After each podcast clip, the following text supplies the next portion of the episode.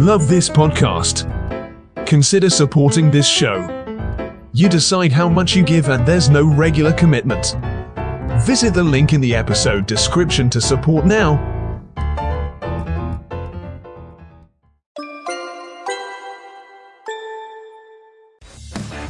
Minds that brought you the smash hit podcast Your Life the Mixtape and headliners comes Your Life the Mixtape magazine, a free monthly digital magazine that focuses on music, culture, and social commentary on current news and events. Visit www.yourlifethemixtape.com to subscribe today.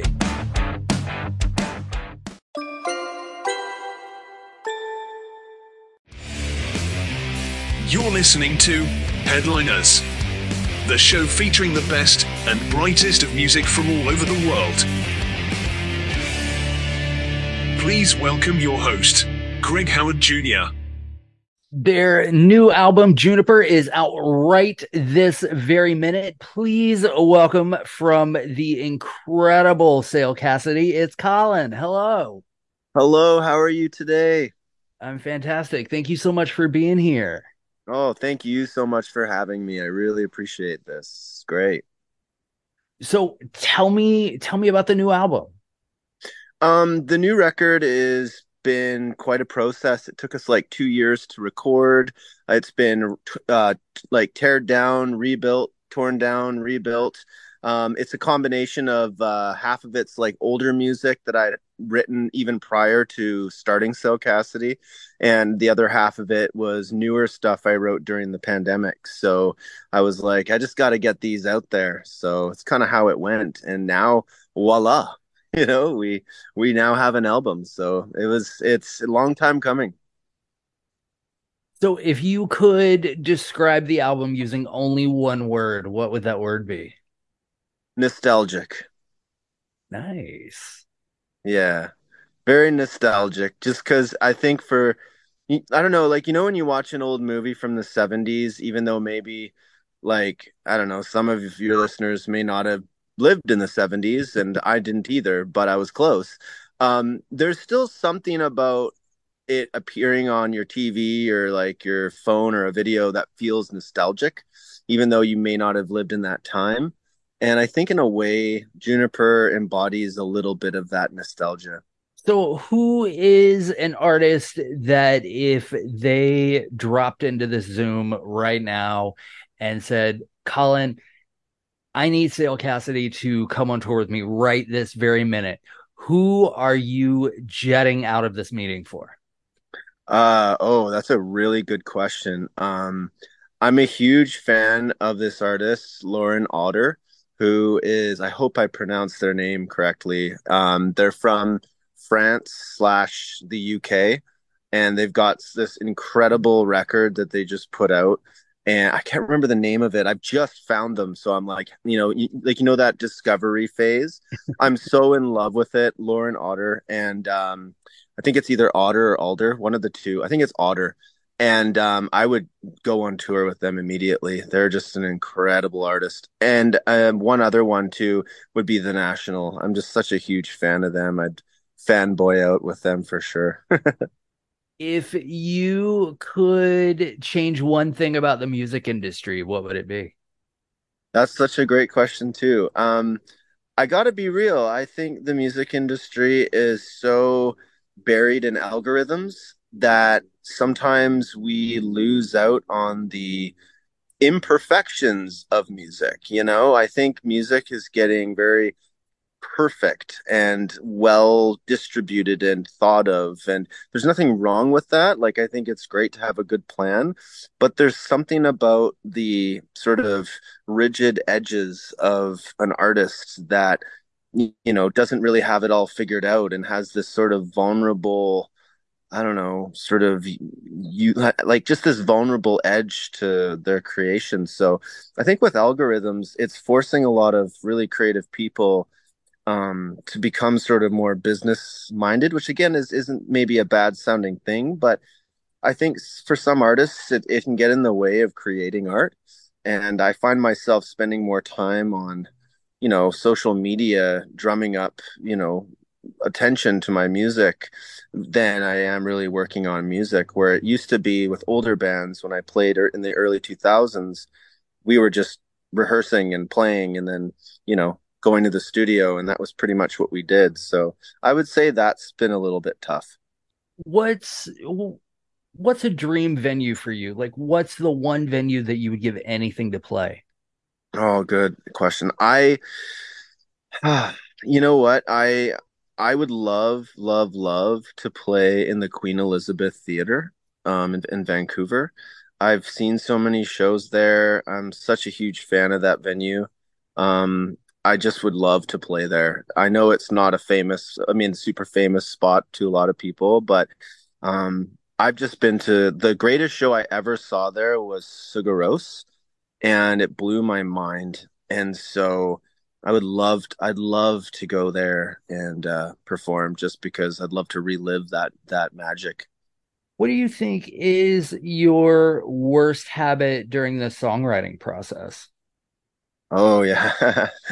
the worst habit is scratching it and being like, eh, this isn't good, or worrying about if people are gonna like it. You know, like that can be such a a mind, you know, constraint. Like, oh, is this you know, like just getting lost in whether or not people will really like the song and forgetting like why I'm writing to begin with, which is just, you know, because that's what I do. It's the way that I am. I was born ever since I was a kid to write songs. So, you know, I I just I think that's one of my worst habits is um caring too much about what other people think. There's an old uh I'll butcher this quote, but there's a Tibetan saying that it's um it's not the transformation of the experiencer that truly matters, but the transformation of the creator. So I, I try to remind myself of that regularly. How would you describe your music using only colors and shapes? nice. I would say silvery green and octagonal and maybe a prism. So like, yeah, I'm giving you more than one, but I would say like a three dimensional sort of I don't know what you what do you call it when it has eight three dimensional oct oct something, but like uh, some kind of oct ocular shape. For some reason, I love the number eight, and it feels right and very much like like uh, silvery green I don't know why, but silvery green has been the whole juniper feeling. And I guess that's actually why I named it Juniper. We recorded the record in the woods in a little cabin on the ocean. And so everything felt really juniper color. So that's kind of how I describe it right now, anyways. Do you uh, consider yourself an artist or an entertainer? Um, I'm definitely an artist. I find the entertaining side of things to be really difficult because um, I don't have that um, I don't have that confidence that a lot of entertainers have and some of them don't either. I mean, some of them actually become entertainers because of that very reason. But I would say that I I I thrive more in the artistic side of things. I like to hide when I play a show I disappear. You know, when I used to smoke, I was in the alley behind the venue smoking immediately after the show was over. Um, and you know, like just get away from it all and just kind of just decompress, you know, and it God, I make myself sound like such a snob, but the reality was is it was just a it's really overwhelming on stage, I find. Like all the circuits are firing in your brain. And so um yeah, I just kind of feel more uh, yeah, I, I think I'm more of an artist for sure. Definitely. that was that was the least snobby answer to that question that I have ever gotten. So don't oh, don't don't sweat that. I I have gotten gotten some where the person is halfway through their answer and I'm like, you sound like a jackass. Yeah. Um, so good. Yeah. Because you know i'm there for like i'm there for the for the people that are watching right? And then i you know i give what i can give and then i just want to hide you know? What moment in your career are you most proud of? Oh, that's a really good question. I I you know what's interesting is I find it's hard to say just one, but like I'm really proud of being able to just do it. Um, I'm not I'm I'm I'm my mental health isn't super great and I really struggle speaking in front of people already and I really struggle um just yeah, just being in front of groups of people. And I think the fact that I can like, you know, write music, promote it, um, get on stage, I mean, I just made a record that took me two years, and it was a process of coming out as pansexual and also just being honest about other mental health shit that I've been through in my life. And I think for me, I'm proud of being able to just do that, and I think that that's really cool. So yeah, I'm just proud of those moments where I'm able to be actually honest with myself and the people listening too, because I really hope that there's something, a nugget of something that, you know, when someone's listening to the record and they can just go, ah, oh, I relate to that, or like, yeah, I know how that feels, and maybe it'll it'll give them a little bit of a stride in their step just to say, hey, I'm not alone in this in this mess. So uh, I think if if I were to say it again, it's just proud that I'm able to do it at all.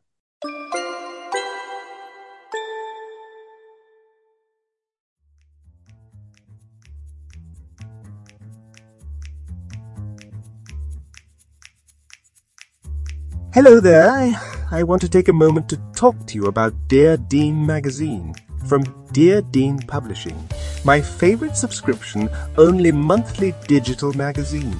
It's got subscriber generated content about politics, pop culture, travel, family, pets, and poetry and wellness articles and features, contributor articles from nationally recognized journalists, writers, and artists, and provides opportunities for novice writers and authors and other contributors to share their voice, talents, and words. Did I mention that it's completely free?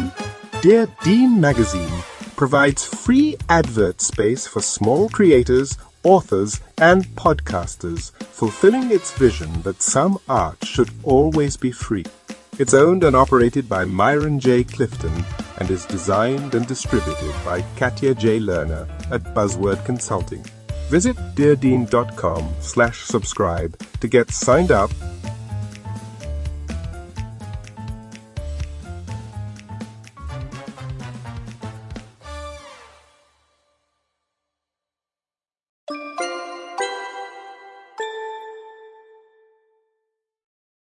Tell me about the moment you decided that uh, you wanted to pursue music.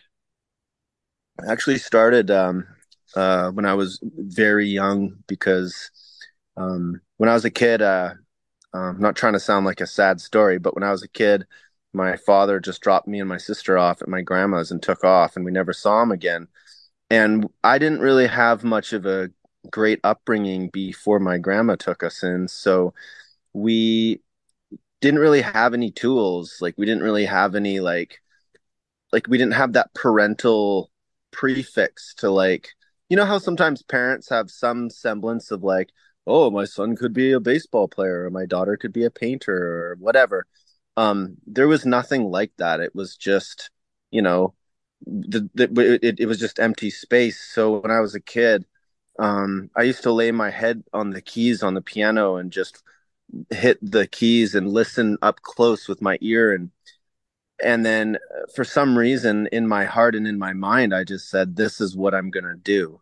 I'm going to make sounds. And, and i didn't even know really that it would be writing songs. I just knew that i wanted to make sounds come out of something like a piano or a guitar or something you know and and and maybe maybe do classical or movies or you know something. And so yeah i just always wanted to make music and make sounds so if you could start your career over from day one would you do mm-hmm. anything differently yeah i would definitely if i could i would have tried to take it a little bit more um taken more opportunities and not treated it like it was some sort of fantasy world. Like when I started actually playing in rock and roll bands back in the earlier 2000s, um, I spent a lot of time dreaming of becoming famous and being this like I don't know, sort of tortured artist and having this whole image. And I was really forgetting that I I am that thing in a lot of ways. And so I I think I would be less fake when I was younger and more real, um, more honest. And I think maybe my music would have been um, just I don't know. I I I yeah, I think just being a little more real is is kind of what I would change, and I would take more opportunities um, that I looked at as lame or or even scary. You know, I turned down things that I thought were just scary. So I would have, yeah, I would have just just taken it all on and had a more honest approach to everything. When are you most creative? Early morning. I get up at 4:30 every day. Oh wow. I go for yeah, I go for I go for I have a whole thing I have to do because like I got off SSRIs, but the deal with the devil was is I had to do a ton of shit to be able to like function off being on medication. So I have to get up at 4:30 and go for a run and have an ice shower and meditate and all this stuff and do some breathing techniques and by the time I'm done that at about 5:30 a.m. Um, my brain is just firing on all circuits and uh, I'm high on life, man. and uh, and I literally, for some reason, uh, music pours out. Then I get complaints from the landlord, even though I like a lot of the music you hear is written at 5:30 in the morning, whisper singing, with my head like my ear down to my guitar or the piano, quietly trying to get you know work on it every day on the new track or the new song and so that's my most creative moment, but it's also the most difficult because I can't be loud. I have to be really quiet. So um, it's kind of a catch 22, but that is my most creative time of the day. So if this interview suddenly turned into like a tiny desk concert type thing, uh, what is the first song in the set list? I always like starting with Leather Shoe Lovers because I feel like it pulls in the listener. It's the most different. It's the most. Um, it's one of there, there's two songs on the record that are really different than actually they're all really different. But I think Leather Shoe Lovers just because it's such a. It's the oldest song that I have on the record. It's um it it's a definition of who I am as as, as a person and and it's a scary song to sing. It's it actually was um, a song that i kind of came out to the world about my sexuality years before anyone even knew what i was talking about. So i would sing that song deep down knowing what it meant to me but no one no, nobody knew when they heard it that it was me you know talking about an experience i had with someone else when i was younger and so uh, I like that song because it, it it kind of is like the intro to the record. Just it's the real hey, this is who I am. So and I love the way it sounds. It's it's it's catchy, you know. It's easy to play, catchy. It's a good start. It's a good icebreaker. so what is one piece of advice that you have for the next generation of artists? Oh yeah, I know. It's such a good question because God, I made so many mistakes as a young man and trying to navigate just being creative. Um, I would say try your best. Like whatever, we all have our ways of getting to where we get. Um, but like try your best writing songs if you can sober as well. It doesn't mean you don't have to write drunk or high or whatever. If that helps you, that's one thing.